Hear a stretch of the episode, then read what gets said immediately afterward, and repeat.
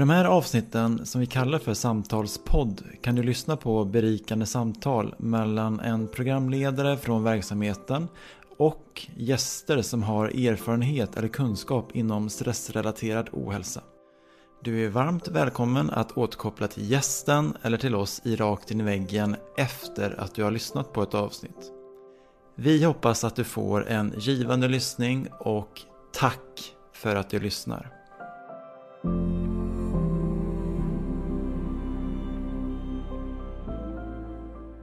I samtalspodden för den här månaden bjuder vi på ett specialavsnitt. Där vi introducerar er för vår nya expandering och satsning. Vi vill bredda vårt stöd och perspektiv till att inte bara innefatta de som drabbas av stressproblematik och utmattning. Utan även till de som är anhöriga till dessa personer. Hur orkar man som anhörig när den som man lever med eller någon annan drabbas av utmattning? Den här podden handlar inte om hur den anhöriga ska ta hand om den utmattade. Utan hur den anhöriga kan få tips och nycklar på hur man klarar sin egna vardag. Det här är en berättelse om Annette och Per och hur de har gått igenom två utmattningar och ett återfall tillsammans. Om jobbiga perioderna, de lärdomar som det gett men även det positiva som dessa utmattningar faktiskt har fört med sig. Att förklara för omgivningen som, som låg på så att nu måste du ta hand om Anette, ungefär som att man inte gjorde det. Jag gör det. Att säga åt Anette att jag kan inte sitta hemma varje kväll och lyssna på de här historierna om alla problem. Jag kan inte vara din psykolog. Att säga åt henne när det var som värst innan hon blev sjuk, eller när hon just hade blivit sjuk. Du är inte ditt jobb. Våga sätta gränserna. Man måste få vara självisk i det här som anhörig. Man måste få tänka på sig själv också ibland. Därför är det så otroligt viktigt med de här gränserna.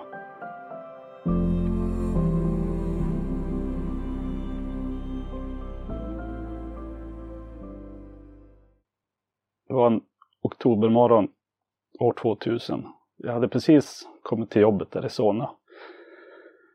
Jag hade hunnit ta en kaffe och sätta mig ner vid min arbetsplats när telefonen ringde. Jag kunde inte höra någonting annat än mummel och stönande. Men eh, jag förstod att någonting måste ha hänt. Eh, jag kunde se att det var Anette som ringde hemifrån. Så jag satte mig i bilen. Och som tur var så bodde vi 15 minuter från mitt jobb. Eh, åkte hem, gick upp för trapporna, kom in i lägenheten. Där på golvet i hallen, där låg Anette, alldeles naken kunde inte ta sig upp, kunde inte prata. Så jag fick hjälpa henne in på toaletten. Fick hjälpa henne på med kläder. Och sen bar jag henne ner till bilen. Vi körde raka vägen till Sankt Görans sjukhus. När vi kom dit så kändes allt ganska kaotiskt. Eh, de ville inte riktigt hjälpa oss från början, tyckte att vi skulle åka direkt till psykakuten istället. Men jag vägrade. Jag sa det att hon har inga psykiska problem. Det här är något annat. Ni måste hjälpa oss. Och efter ganska mycket om och men så fick vi till slut tag på en läkare som hjälpte oss att ta prover. Prover som visade att, att kroppen hade tagit ganska mycket stryk av det som hade hänt. Eh. Men där och då började egentligen en kamp. En kamp som sen skulle fortsätta i, i många år framöver, men det visste vi inte då och en kamp mot vården då, mot Försäkringskassan, mot omgivningen, mot allting egentligen. Jag och Per flyttade ner till Stockholm 1998 då vi hade fått jobb där nere efter att eh, ha gått en utbildning uppe i Skellefteå. Jag började som säljare på en av eh, Sveriges största resebyråkedjor. Och ganska snabbt kände jag att jag, jag ville avancera. Jag ville jobba som ledare. Och det här var någonting som jag hade haft med mig ända sedan barnsben eh, och kände att jag hade förmågan till att jobba i ett ledarskap. 1999 så kom den här möjligheten att kliva på ett ledarskapsuppdrag. Jag var 24 år gammal och ville verkligen visa framfötterna. Det var nu jag fick chansen att göra den där karriären.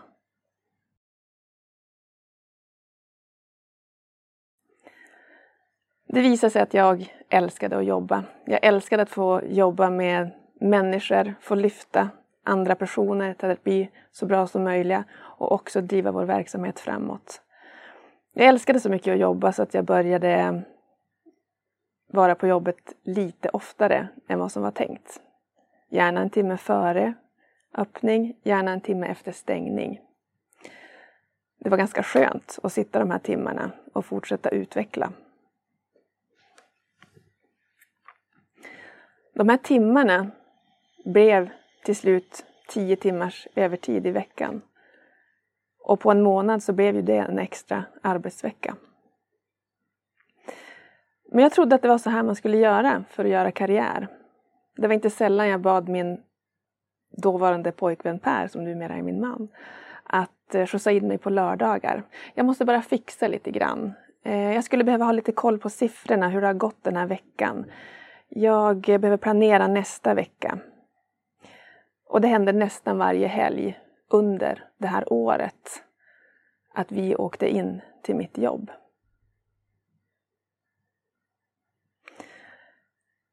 Den där morgonen när Per hittade mig i hall, ute i hallen så hade jag drabbats av svår anemi. Det betyder blodbrist. Det betyder att man inte har någon ork kvar i kroppen. Läkarna funderade på hur jag hade orkat de sista månaderna med så lågt blodvärde. Jag hade kört på. Jag hade inte lyssnat. Jag skulle ju göra karriär. Det var ju så här man gjorde för att bli framgångsrik på jobbet. Det var en ganska trasig människa jag fick med mig hem från Sankt Görans den där gången. På vägen hem till vår lägenhet så, så var hon rädd för att dö. Eh, för mig som har varit tillsammans med en, en person 24-25 år gammal som blir på det sättet, som har varit framgångsrik, stark, duktig och helt plötsligt var nere på botten. Det är så otroligt frånvänt från det jag var van att se. I alla fall hemma så fick hon uppföljning av vården eh, lokalt. Och där kom hon fram till att det här är inte bara blodbrist, inte bara anemi, det är något annat som, som ligger bakom det. Och då det började gå upp ett ljus att, att eh, hon hade jobbat för mycket, jobbat för hårt under alldeles för lång tid. Jag valde efter ett tag att ringa till en av Manettes chefer, prata med dem. Säga åt dem att ni måste göra någonting åt det här. Ni måste ge henne stöd och hjälp. Det kan inte få fortsätta på det här sättet. Anette visste inte om det och jag visste att om hon fick reda på att jag hade pratat med hennes chef skulle hon bli arg på mig. Hon ville inte visa sig svag inför dem. Men hur den var så fick hon till slut hjälp av företaget. Samtalshjälp med psykolog. Och det var en bra början. Vi kom också till ett läge där vi ansåg att det var bättre att hon fick vara med någon på dagarna eh, när hon var sjukskriven. Så hon fick åka hem till Skellefteå till sin, till sin syster och hjälpa henne med hennes nyfödda barn. Och jag kunde mer fokusera på mitt med jobb och allt vad jag höll på med. Hur som helst, allt det ledde till att vi valde att flytta hem till Skellefteå igen 2001. Vid min första utmattning 2000 så var det framförallt kroppsliga symptom som blev eh, problematiska. Det var panikångest, det var sömnsvårigheter, det var hjärtklappning. Det var också mag-tarmproblem och en överkänslighet mot ljus och ljud. Och under den här första utmattningen så fick jag också en diagnos, en kronisk tarmsjukdom som heter ulcerös kolit.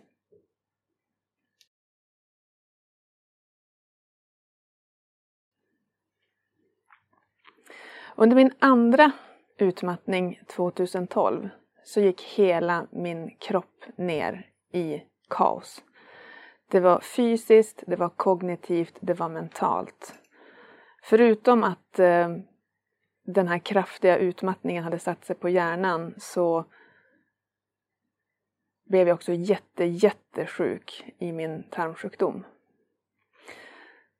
Under de första tio månaderna så hade jag stora problem att överhuvudtaget kunna överleva dagen. Och jag fick kämpa med det mesta.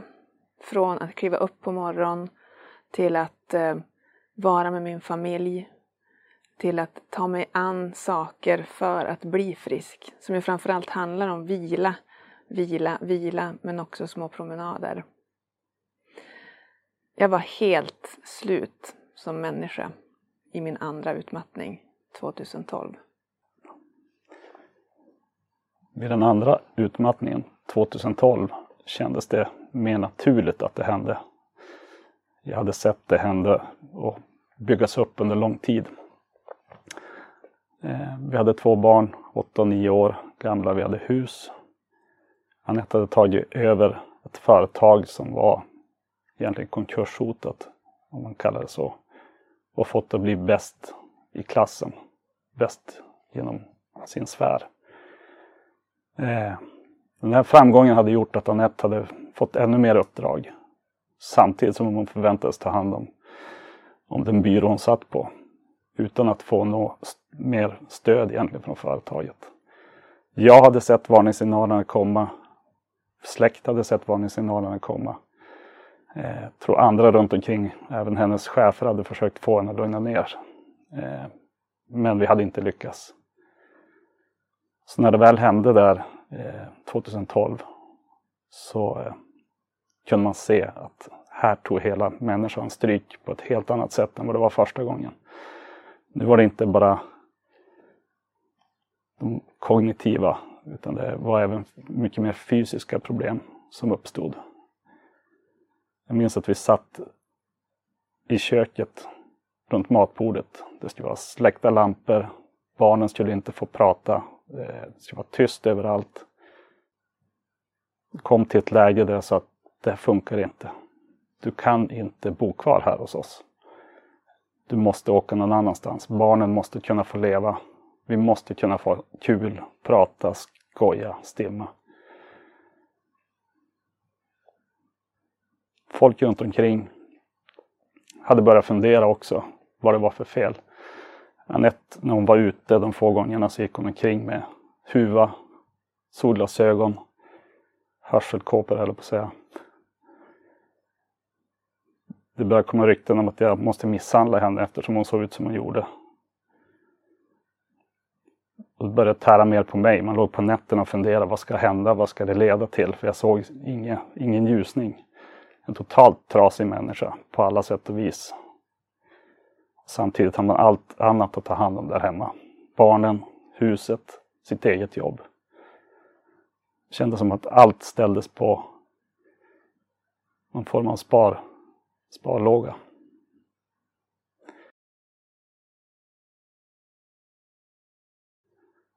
Jag hade försökt prata med henne, jag försökt säga till henne Anette, du är inte ditt jobb. Men hon hade inte lyssnat. Och nu var vi där, konsekvenserna av det här. Jakten på framgången hade gjort att vi hamnade där vi var.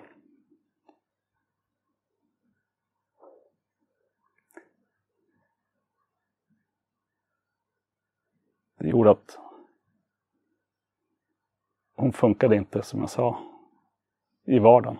Hon kunde inte köra bil. Som jag sa, inte vara med barnen. Och det här är något som egentligen lever kvar än idag, skadan av det här. Just, just bilkörningen till exempel är svår att, att genomföra, speciellt när det är dåliga ljusförhållanden. Vi kan inte vara i, i folksamlingar på samma sätt som, som det var tidigare. Förr satt vi tillsammans, vi hade årskort på hockeyn. Det skulle vara otänkbart nu. Jag kan känna att jag också har tagit samma stryk egentligen. I och med att jag har fått uppleva allt det här med att det ska vara tyst och lugnt och stilla. Jag har aldrig varit jättesocial på det sättet men, men även jag kan känna att det är jättejobbigt att vara hemifrån långa stunder. Eh, att det är jättejobbigt att vara bland mycket människor. Sitta på en restaurang där det stojar och stimmar en massa. Så även om jag inte varit utmattad så, så har jag också tagit stryk på det sättet. Men det har jag väl förstått först nu senare. Att det, det påverkar på det sättet. Jag kommer från en eh, fantastiskt kärleksfull och tävlingsinriktad familj. Min uppväxt var kantad av mycket tävling och jag eh, var yngst i en syskonskara där min pappa drev en av eh, Sveriges mest framgångsrika franchisebutiker i en vitvarukoncern. Min mamma var ekonomichef där och förutom det så var hon också fotbollstränare. Hon sålde Tupperware på fritiden. Hon motionerade och hon var alltid med i hem och skola. Väldigt aktiva föräldrar. Eh, och jag förstod ganska snabbt att om man ville lyckas så gällde det att hugga in och jobba. Min storebror som är åtta år äldre än mig, han eh, var en av Sveriges duktigaste säljare i den här vitvarukoncernen och förutom det så var han också elitseriespelare i innebandy. Och min syster hon eh, var den som var duktig i skolan och den som var mest ordentlig utav oss. Något som jag kanske inte riktigt kände att jag alltid var. Jag var den där lilla sladdisen som eh, såg upp till alla de här fyra i min familj och som också ville göra det som de gjorde. Jag kände också ganska tidigt att jag hade det här i mig. Jag hade den här, det här drivet, den här förmågan till förändring, att skapa resultat och på något sätt ville jag få ut det. Jag fick aldrig riktigt ut det i skolan, det var inte min starka grej. Idrott var en av mina starka sidor. Och jag hade ganska tidigt bestämt mig för att jag skulle spela i länslaget i fotboll. Det blev inte länslaget i fotboll. Jag åkte ut i andra omgången och jag minns att den revanschlusta som eh, sattes i mig då eh, tog jag med mig. För jag skulle visa att jag någon gång var bäst på någonting. 2006 så blir jag uppringd av eh, det här företaget som jag har jobbat för i Stockholm. Det finns en enhet här uppe i Skellefteå som har gått lite dåligt under ett antal år och faktiskt är under nedläggningshot. Och eh, de vet vad jag har gjort under min tid i Stockholm för dem och eh, funderar om jag är intresserad av att göra en förändring, kunna ta den här butiken från att vara nedläggningshotad till att bli stabil. Och jag kan ju inte motstå den frestelsen. Det är en rejäl utmaning och jag känner att wow, nu kan jag både rädda upp Skellefteå som ort eh, för en, i den här koncernen, men jag kan också se till att ta den här revanschen. Det här ska inte bara bli en stabil butik, det här ska bli en av de bästa.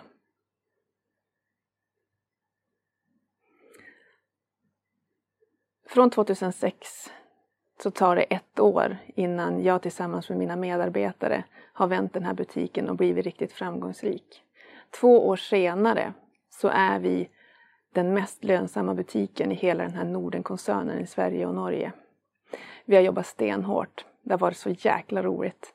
Jag älskar verkligen det här jobbet. Eh, att få driva, påverka, utveckla.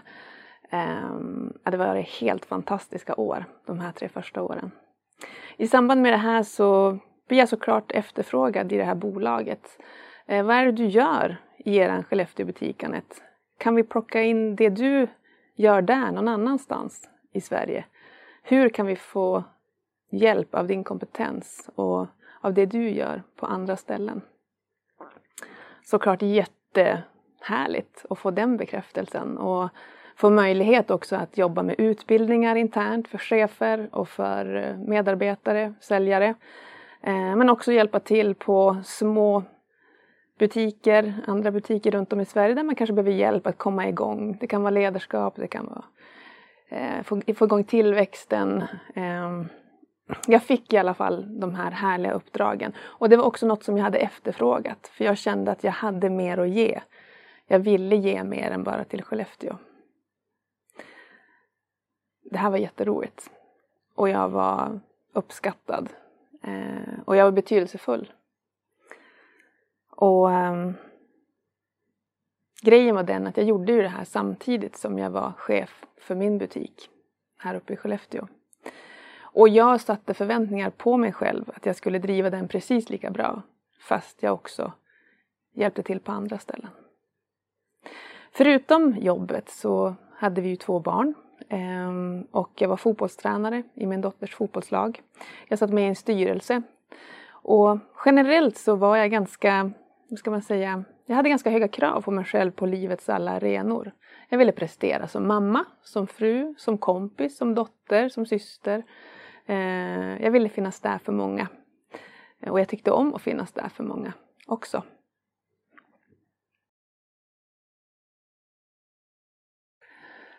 På hösten 2011 så började jag känna mig ganska trött. Vi hade haft ett fantastiskt sommarbröllop eh, i juli, jag och min man, ute vid havet tillsammans med alla våra vänner. Och ehm, ja, men någonstans där i oktober, november så kände jag liksom att det är någonting som gör att jag är väldigt trött. Kanske skyllde jag på att det var höst, så jag fortsatte. I december så får vi ett meddelande om att en person som vi tycker väldigt mycket om har valt att ta livet av sig. Och det här kom precis i samband med en hektisk period på jobbet så jag tillät mig själv att sörja en halv efter, en eftermiddag. Och eh, sen var det viktigt att vara på jobbet för det här var ju en viktig period. Det var mellandagar och vi skulle sälja.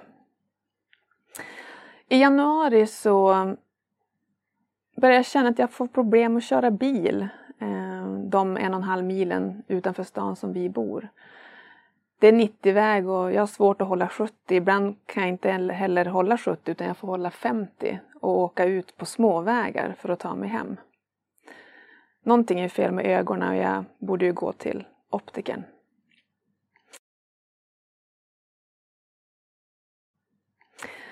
Men I slutet av januari så kommer min chef upp från Stockholm och eh, säger till mig Anette, du går fort, du pratar fort, du låter forcerad. Eh, hur är det? Och jag minns att jag tittade på henne och tyckte att vadå, det är ju januari, det var den mest hektiska period på året, det ska ju vara så här. Då sa hon till mig så här, Anette, jag vill inte att du går in i väggen. Lova mig det.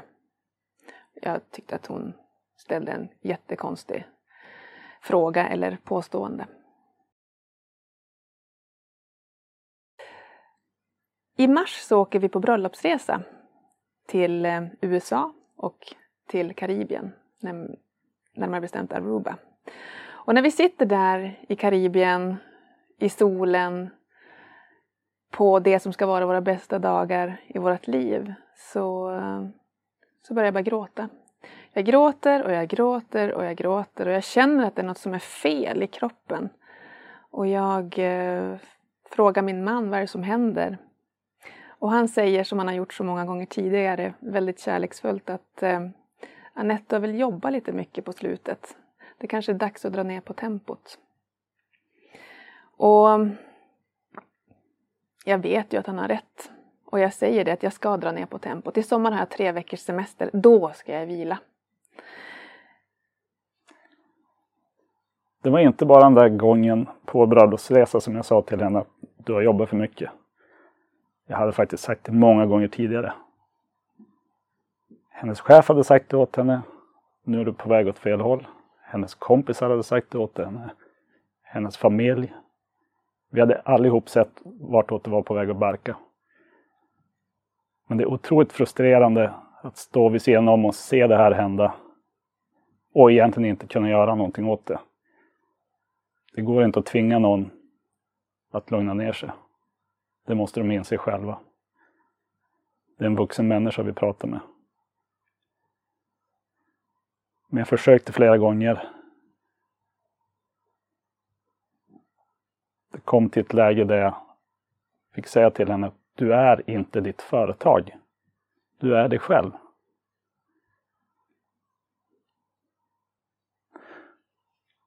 Där på bröllopsresan när Anette satt och grät så fick jag fokusera på barnen. De såg ingenting av vad som hände. Och det är väl bra så här i efterhand.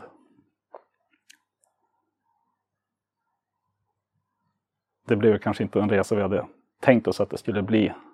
Eh, även om vi hade det ganska bra. Så här i efterhand har vi pratat med våra barn och vi har förstått att de inte förstod någonting om det här med utmattningen. De kopplade ihop det med sin mammas tarmsjukdom. Eh, och det var precis som vi egentligen ville ha det då.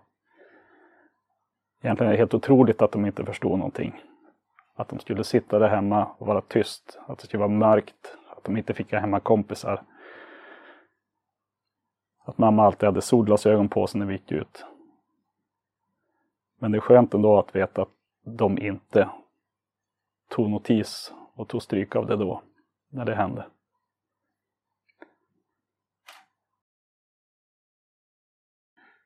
Väl tillbaka från den här bröllopsresan i mars-april så fortsätter jag att jobba precis som vanligt. Högt tempo och eh, känner mer och mer att eh, det tar längre tid för mig att slutföra saker. Det är svårt för mig att ta beslut. Eh, jag ringer och dubbelkollar saker mer än vanligt och jag känner att jag, riktigt, jag har inte riktigt med mig hjärnan på samma sätt. Och det dämpar jag med att ha en chokladkaka i min eh, byrålåda varje dag för att jag tror att jag kickar igång hjärnan. I juli, på den här tre veckors semestern då jag ska vila upp mig, så står jag en fantastisk kväll, spelar fotboll med min son, slår inlägg från höger sida eh, i ungefär två timmar.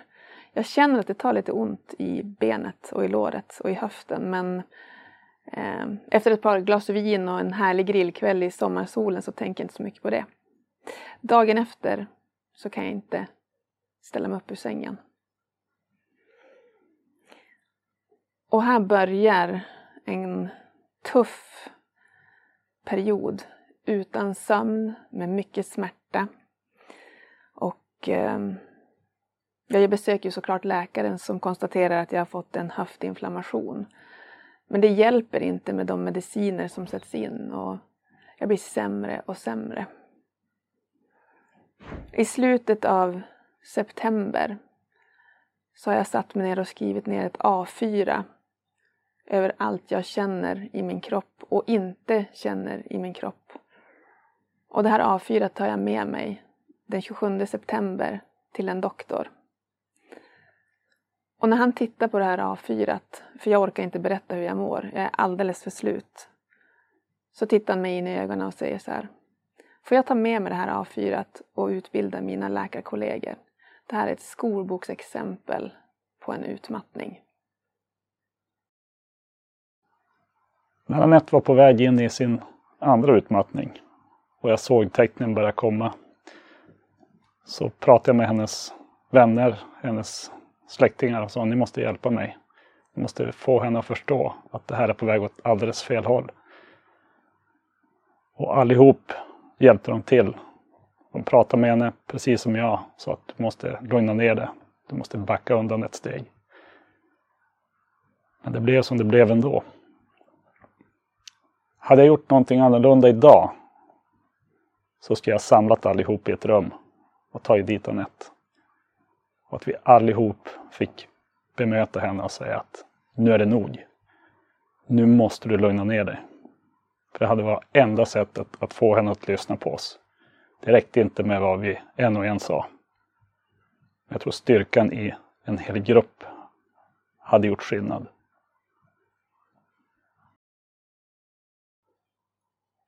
Att vara utmattad har jag förstått är för många väldigt mycket fyllt med skam. Och så var det även för Anette. Och det innebar att hon inte ville att jag skulle prata om hennes tillstånd och förklara för någon. Utan jag skulle upprätthålla en bild av att allt var ganska bra egentligen. Och precis som jag sagt till barnen att det var magen det var fel på, ingenting annat. Men när det började komma rykten om att jag skulle ha misshandlat henne eh, och sådana saker så blev det ohållbart för mig. Jag var tvungen att få berätta hur saker och ting egentligen låg till. Och det blev en otrolig lättnad för mig. Jag berättade på jobbet, jag berättade för människor jag träffade som undrade hur de mådde. Och jag förklarade också att hon har sagt att jag får inte berätta någonting, men det funkar inte. Det blev faktiskt som ett pyshål för att kunna klara vardagen. Jag kunde sova bättre. Jag var inte lika uppstressad som jag var innan. Och det här ökar ju också förståelsen hos många människor. Det är klart en del backade undan.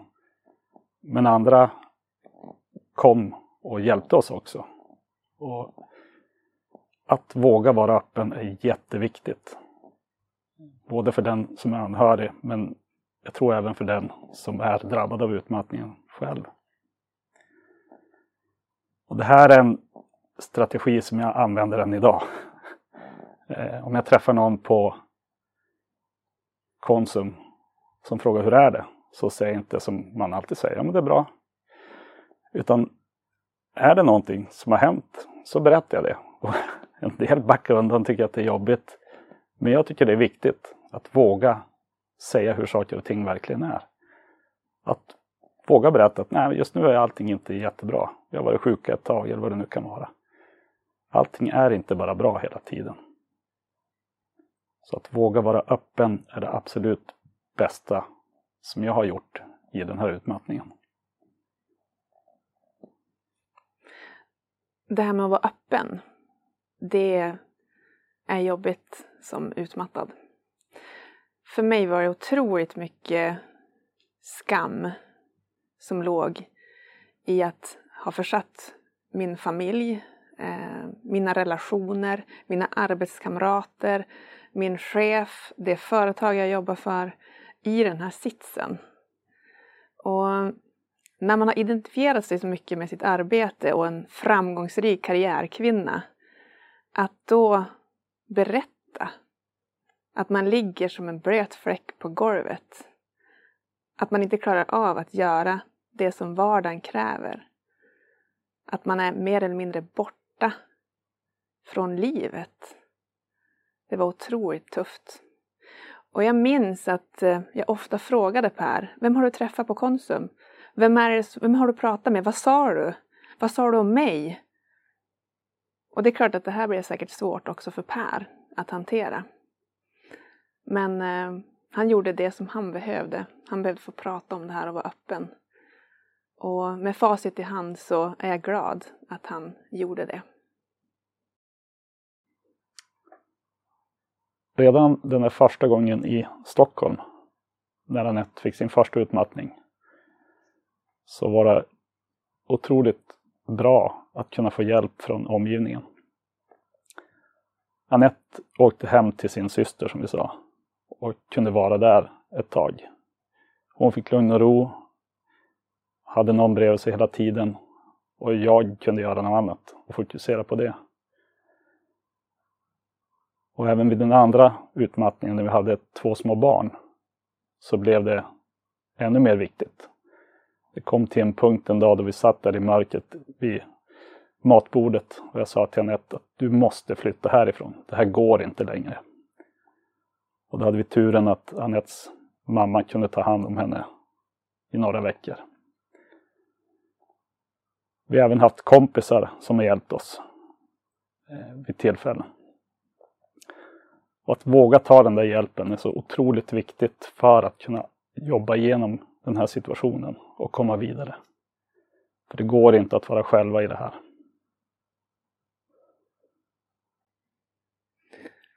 Det här med att eh, bli tvungen att flytta ut från sin egen familj för att överleva. Det var ju otroligt jobbigt mentalt. Men det var ett måste för att vi skulle komma vidare. Att få vara med någon som man kände sig trygg med, i det här fallet min mamma, var oerhört viktigt. Att vara med min syster vid min utmattning nummer ett var också oerhört viktigt för mitt tillfrisknande. Och eh, vi hade också kompisar som ställde upp. Ett av våra bästa vänner, kompisparet Elinor och Per, tog hand om våra barn så att Per också skulle få utrymme för att göra saker som han tyckte var kul och för att jag skulle kunna vila. Men också tog de hand om våra barn för att jag och Per tillsammans skulle kunna göra någonting emellanåt när det fanns ork. För att orka med allt det här så blev det jätteviktigt för mig att jag kunde göra något annat. Att jag inte behövde vara uppe i det här hela tiden. Det var nämligen som att egentligen vara ensamstående, ha barn och ett hus att sköta om. Plus en vuxen som egentligen inte kunde ta hand om sig själv så mycket. Man behövde ett andningshål. För mig så har jakt, fiske och hockey varit de tre största intressena. Och det kunde hända ibland när jag var på mina hockeymatcher att Anette ringde med en kvart, 20 minuter kvar och undrade kan du inte komma hem nu? Måste du se klart hela matchen? Jo, jag vill se klart hela matchen. Det är viktigt för mig. Någonstans blev det ändå en skamkänsla. Det blev inte roligt till slut att gå på de här matcherna. Inför älgjakten varje höst så fick jag höra veckor innan att snart är det den värsta veckan på hela året. För mig, som Anette sa. Då skulle hon få ta hand om barnen, sköta allting med skolan. Hon byggde upp en, en bild av hur jobbigt det skulle vara när jag var borta och jagade en vecka. Det är också någonting som, som satte en viss press på mig. Men för mig var det viktigt att få fara iväg och jaga den där veckan. Sitta ute i skogen. Jakten kanske inte var det viktigaste. Utan det viktigaste var att få komma ifrån och göra något helt annat och tänka på något helt annat. Likadant har det varit med fisket. Det har blivit mindre fiskande, givetvis. Men att få fara iväg någon kväll och sätta sig i en båt och fiska ger så otroligt mycket tillbaka. Och det var bra och viktigt att jag gjorde det där och då. För annars kanske jag inte heller hade orkat med det här. När Per bestämde sig för att göra saker för sin egen skull så kunde jag ibland bli ganska provocerad. Jag ville inte bli lämnad själv när han åkte på hockey till exempel. Jag ville att han skulle komma hem så fort som möjligt och även om jag visste att hockeymatcher pågår i tre perioder så men jag började ju ringa han i slutet av sista perioden och ville att han skulle komma hem. Komma hem och hjälpa mig, eh, finnas där. Eh, egentligen var jag nog ganska rädd att han på något sätt inte skulle komma hem. Sen är det de här älgjaktsveckorna i september som jag verkligen, verkligen vet kräver väldigt mycket av mig. Och det är något som jag kan börja tänka på och i flera veckor innan gruva mig för, i flera månader faktiskt. Hur ska det gå när Per är på den här älgjaktsveckan, den här septembermånaden och jag ska ta hand om barnen och huset och, och allt det andra. Det här var tufft. Jag minns att det verkligen var jobbigt. Den största lärdomen jag har från allt det här är ändå att det är otroligt viktigt att sätta gränser. Som jag sa när jag var på hockeymatcherna att Anette ringde och sa kan du inte komma hem? Nej, jag måste få göra det här. Att förklara för omgivningen som, som låg på så att nu måste du ta hand om Anette, ungefär som att man inte gjorde det. Jag gör det. Att säga åt Anette att jag kan inte sitta hemma varje kväll och lyssna på de här historierna om alla problem. Jag kan inte vara din psykolog.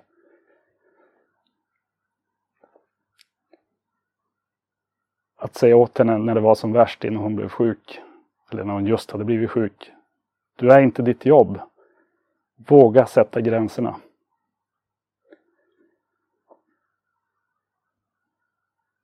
Man måste få vara självisk i det här som anhörig. Man måste få tänka på sig själv också ibland. Därför är det så otroligt viktigt med de här gränserna.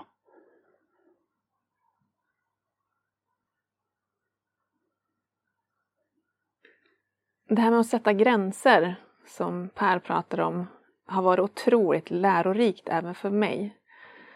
Och de här två enskilda budskapen som Per hade till mig, att jag kan inte vara din psykolog och du är inte ditt jobb.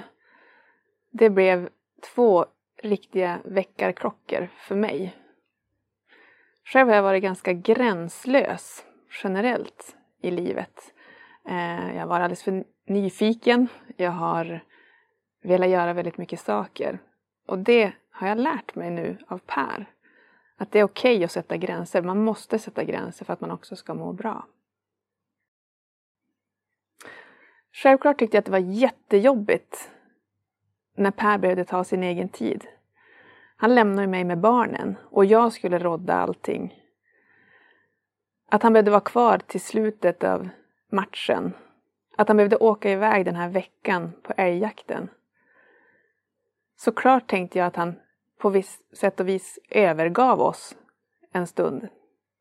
I efterhand så förstår jag att det var en överlevnadsstrategi för Per. Men ja, det var mycket tankar och känslor kring de här gränssättningarna. Och framförallt när han på ett tydligt och bestämt sätt sa att jag inte var mitt jobb. Där och då så hamnar jag i en typ av identitetskris. Vem är jag, Annette, om jag inte är den här framgångsrika chefen som har gjort de här stora stegen med min verksamhet? Efter två utmattningar och ett återfall under de här senaste 20 åren så har jag såklart fått arbeta jättemycket med mig själv. Både rannsaka vad som är bra för mig och vad som inte är bra för mig. Och tack vare EVA-gruppen som var en stresshanteringsgrupp tillsammans med andra utmattade kvinnor och vår fantastiska psykolog David så fick jag börja sätta ord på det här ganska tidigt i min process, redan under 2013. Eh, det tillsammans med ett fantastiskt år på Medlefors, som är en hälsoutbildning gjorde att jag landade i vem är jag, vad vill jag och vad är viktigt för mig? Vad är mina värderingar och vad vill jag fylla mitt liv av? Vissa biverkningar sitter fortfarande kvar fast det är nio år sedan som jag drabbades av den här utmattningen. Jag kan till exempel inte träna hårt fysiskt idag men jag kan gå promenader och yoga. Jag kan inte gå på hockey eller konserter med mycket folk, ljud och människor. Men jag kan se på TV och jag kan lyssna på musik i, i hörlurar. Jag kan inte köra bil längre sträckor. Jag kan köra kortare sträckor och behöver jag åka längre bort så får jag be någon skjutsa mig. Det funkar oftast det också. Jag kan inte gå på långdragna middagar fullt med folk. Men jag kan vara med en timme eller två. Jag kan inte heller gå ut på krogen, för där är det också mycket ljud. Men jag kan ändå gå på förfesten med mina väninnor. Och jag kan inte ta på mig en massa sidoprojekt fast jag vill och fast jag älskar det och tycker att det är hur kul som helst. Men jag kan komma på idéer och säga att jag kommer inte ha orken att driva det här projektet men ni får gärna rådfråga mig om ni tror att jag kan hjälpa till på vägen. Och mina närmsta vänner och familj de vet om allt det här och de fortsätter att bjuda in oss till middagar och, och vet att jag kommer att gå hem tidigare än alla andra. Och det är inte mer med det. Det är helt okej. Okay. Det är de förutsättningar som finns just nu i mitt liv. Vad gäller jobbet så vill jag ju gå tillbaka till den här fantastiska arbetsplatsen där jag hade älskat att jobba. Och fortfarande än idag så kan jag sakna att få jobba där. Men efter att jag tagit reda på vad som var viktigt för mig så förstod jag att det här med att jobba med utveckling av människor det ska jag fortsätta med, om än på ett annat sätt. Så jag bestämde mig för att faktiskt starta eget och jobba med utbildningar och professionell coaching för att hjälpa människor från alla möjliga branscher och i alla möjliga olika situationer att få bli sitt bästa. Så så har det blivit.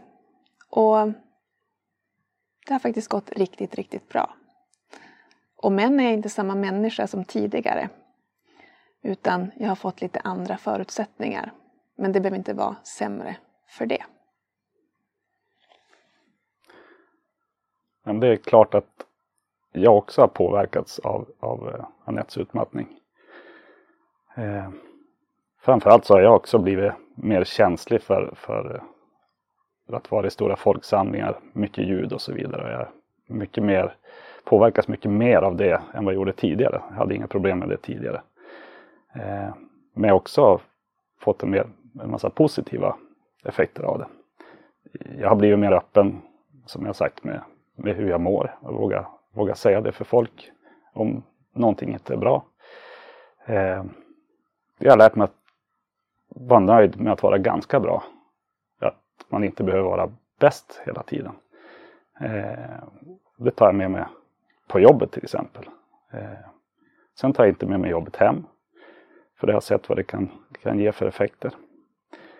Eh, om man ser på det praktiska så eh, jag har aldrig gillat att laga mat tidigare. Men i och med att Anette blev sjuk och inte kunde göra saker hemma så städade jag alltid gjort. men inte laga mat. Så blev det så att eh, jag också började laga mat. Och jag skulle nog säga att jag, jag är den som kanske lagar mest mat nu för tiden hemma. Så att det har kommit mycket positivt ur det här också. Hej! Hej!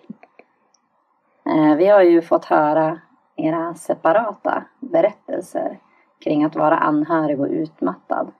Nu ska vi ju få höra er tillsammans. Och vägen från utmattad till där ni är idag.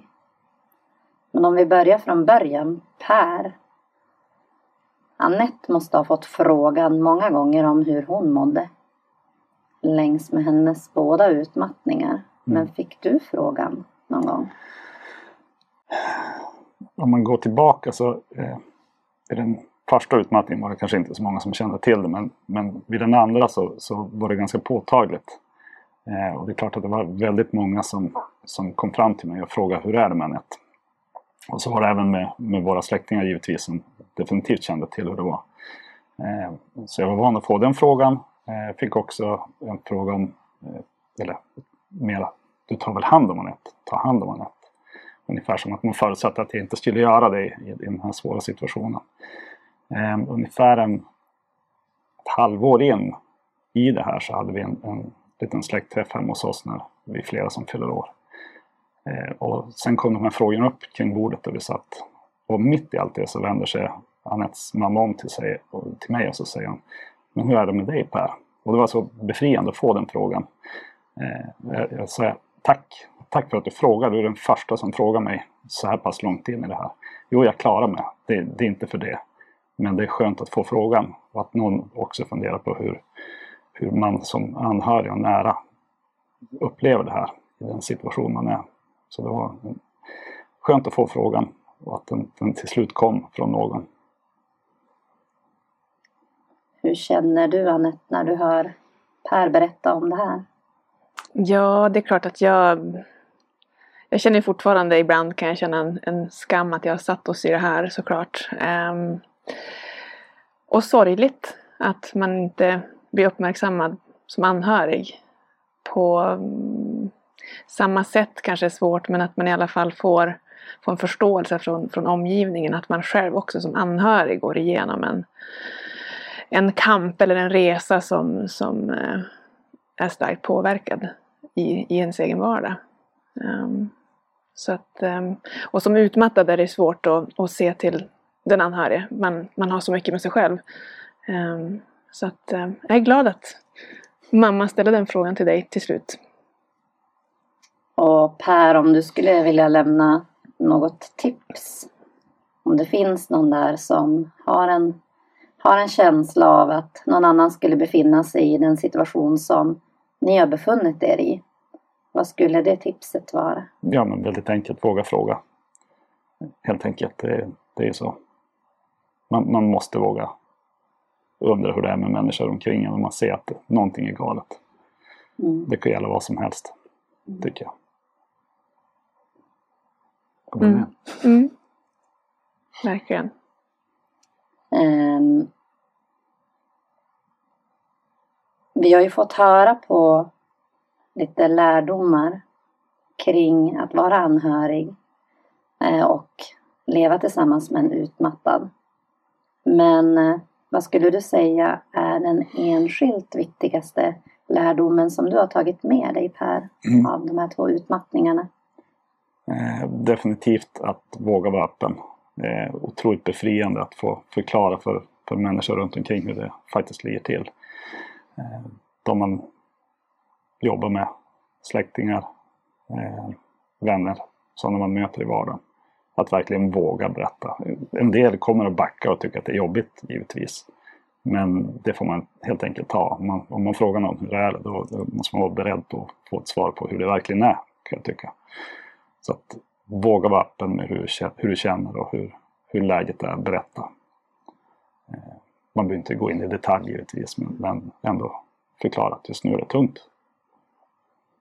För man får sympatier om att man öppnar upp för att någon ska våga närma sig sådana gånger. Mm. Mm. Och jag tänker också utifrån att vara utmattad att, att människor fortsätter att säga hej, kontakta en, eh, komma förbi. Eh, jag hade en, en god vän som, som kom in och knackade på dörren en gång i veckan och frågade om jag ville hänga med ut på en promenad. Eh, även om det var kort runt kvarteret eller bara för att få vara en del, fortsätta vara en del av, ja men i det här fallet var det för en föräldragrupp. Um, en um, jätteviktig att liksom få känna att man ändå är där någonstans fast man är utmattad. Mm. Mm.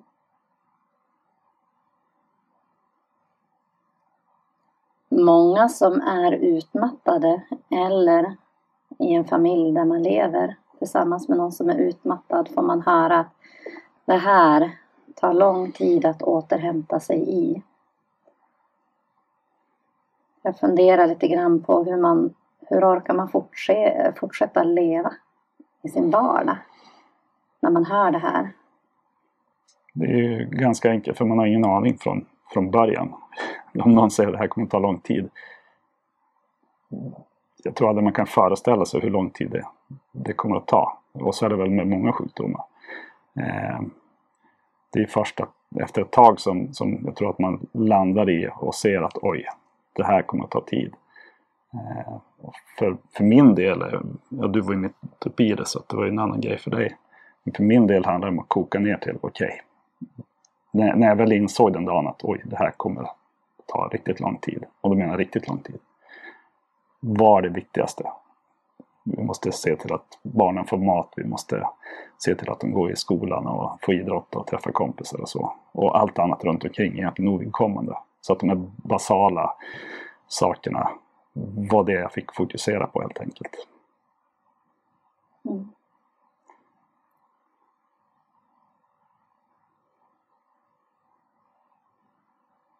Vad skulle ni säga är de mest påtagliga påfrestningarna som ni har fått gå igenom som par under de här två utmattningarna?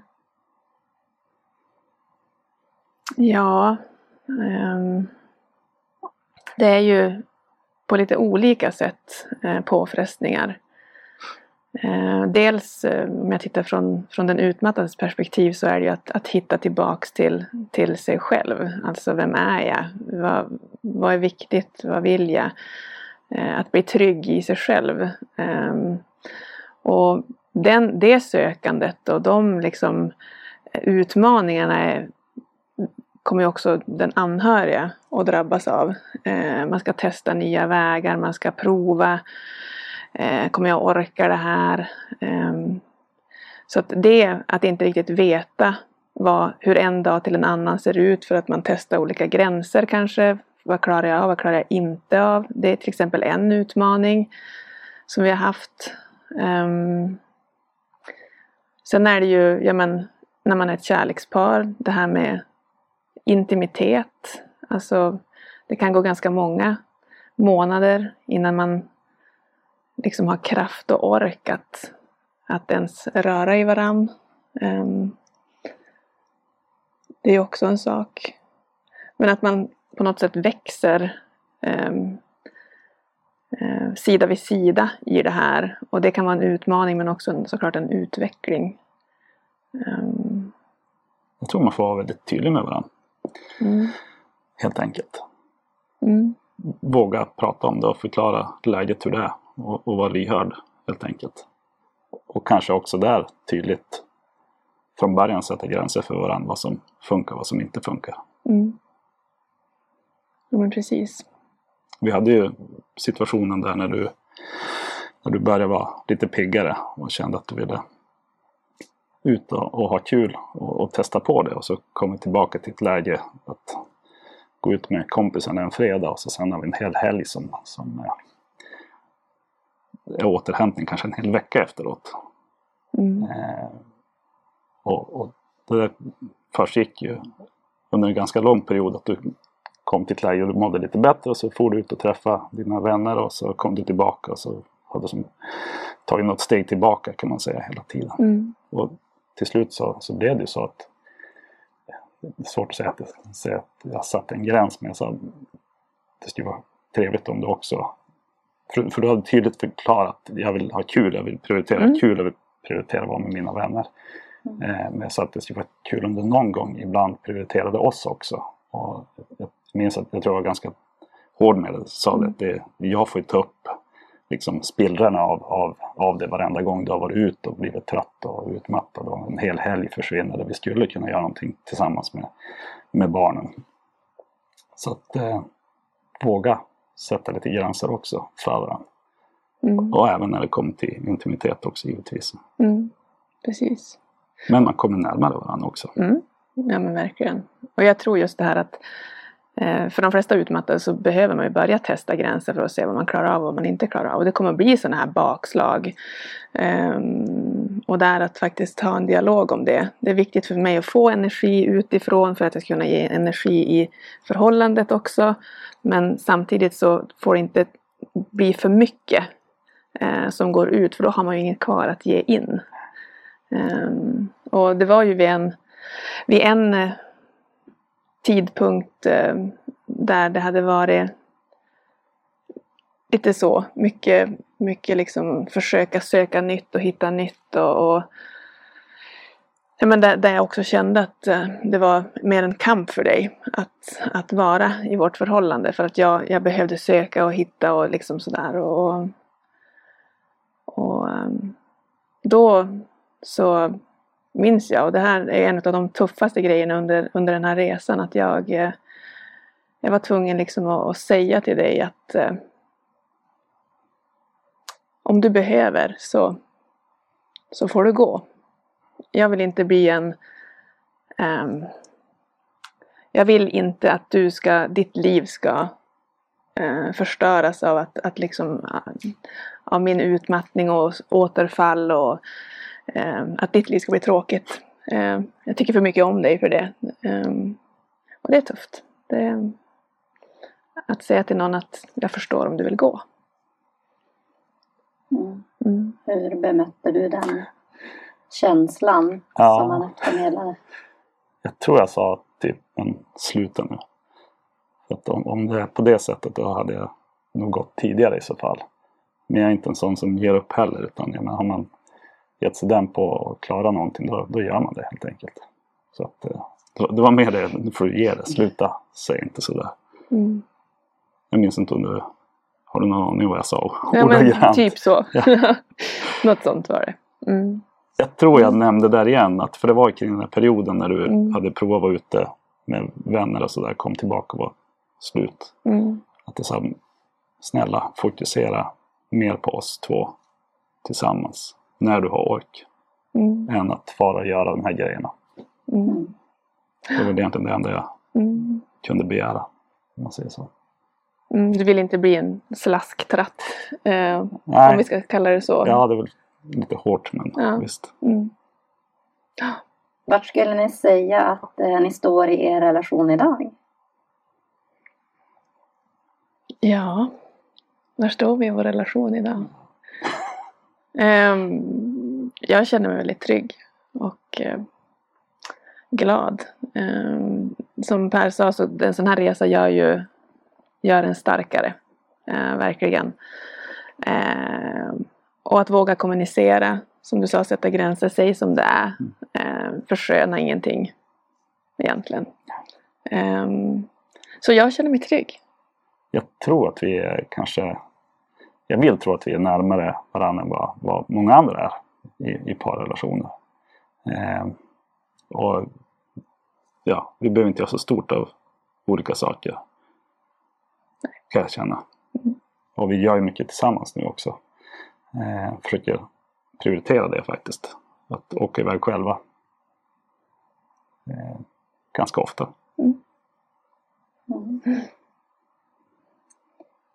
Om ni båda skulle skicka med något med hopp inför framtiden till andra anhöriga och utmattade. Vad, eh, vad skulle det vara?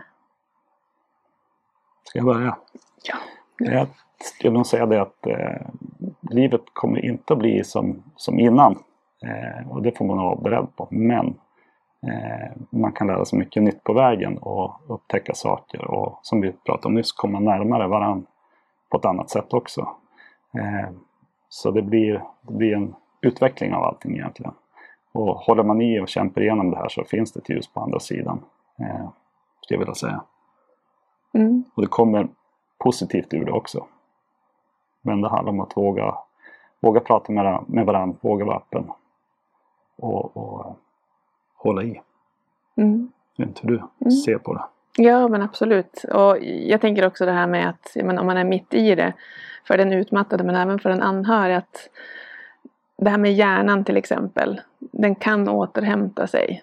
Um, det kanske inte blir som förr, man behöver göra lite justeringar eh, i sina förhållningssätt kring olika saker. Eh, men som jag sa tidigare också i föreläsningen så, så upplever jag att, att vi, vi båda har blivit en lite bättre version av oss själva eh, i det här för att vi pratar om saker, för att vi vågar vara ärliga. Det finns ingen fasad längre. Man behöver liksom inte eh, vara något man inte är utan vi liksom, vi är. Ja, det är som en trygghet i det också. Helt enkelt. Mm. Så det blir, det kommer, jag ska inte säga kommer gå över, men det, det blir bättre. Och det behöver inte bli sämre än vad det var tidigare heller, utan det kan faktiskt bli ännu bättre. Tack så jättemycket. Både dig Per som anhörig att du har berättat och delat med dig om den här resan med inte en utan två utmattningar mm. med dig in i familjen. Och tack Annette för att du har delat med dig om din sida från den utmattade sida. Att leva tillsammans med en familj, anhörig eh, och en släkt som har älskat och, och eh, värnat om dig. Mm. Tack. Tack. Vill du också medverka i Rakt in i väggens podcast? Besök vår hemsida för mer information på www.raktinivaggen.com medverkan. Om du vill tipsa oss om en poddgäst eller om du har en fråga eller synpunkt på det vi gör kan du alltid mejla oss på podcast raktinivaggen.com för att få svar. Tack för att du lyssnar.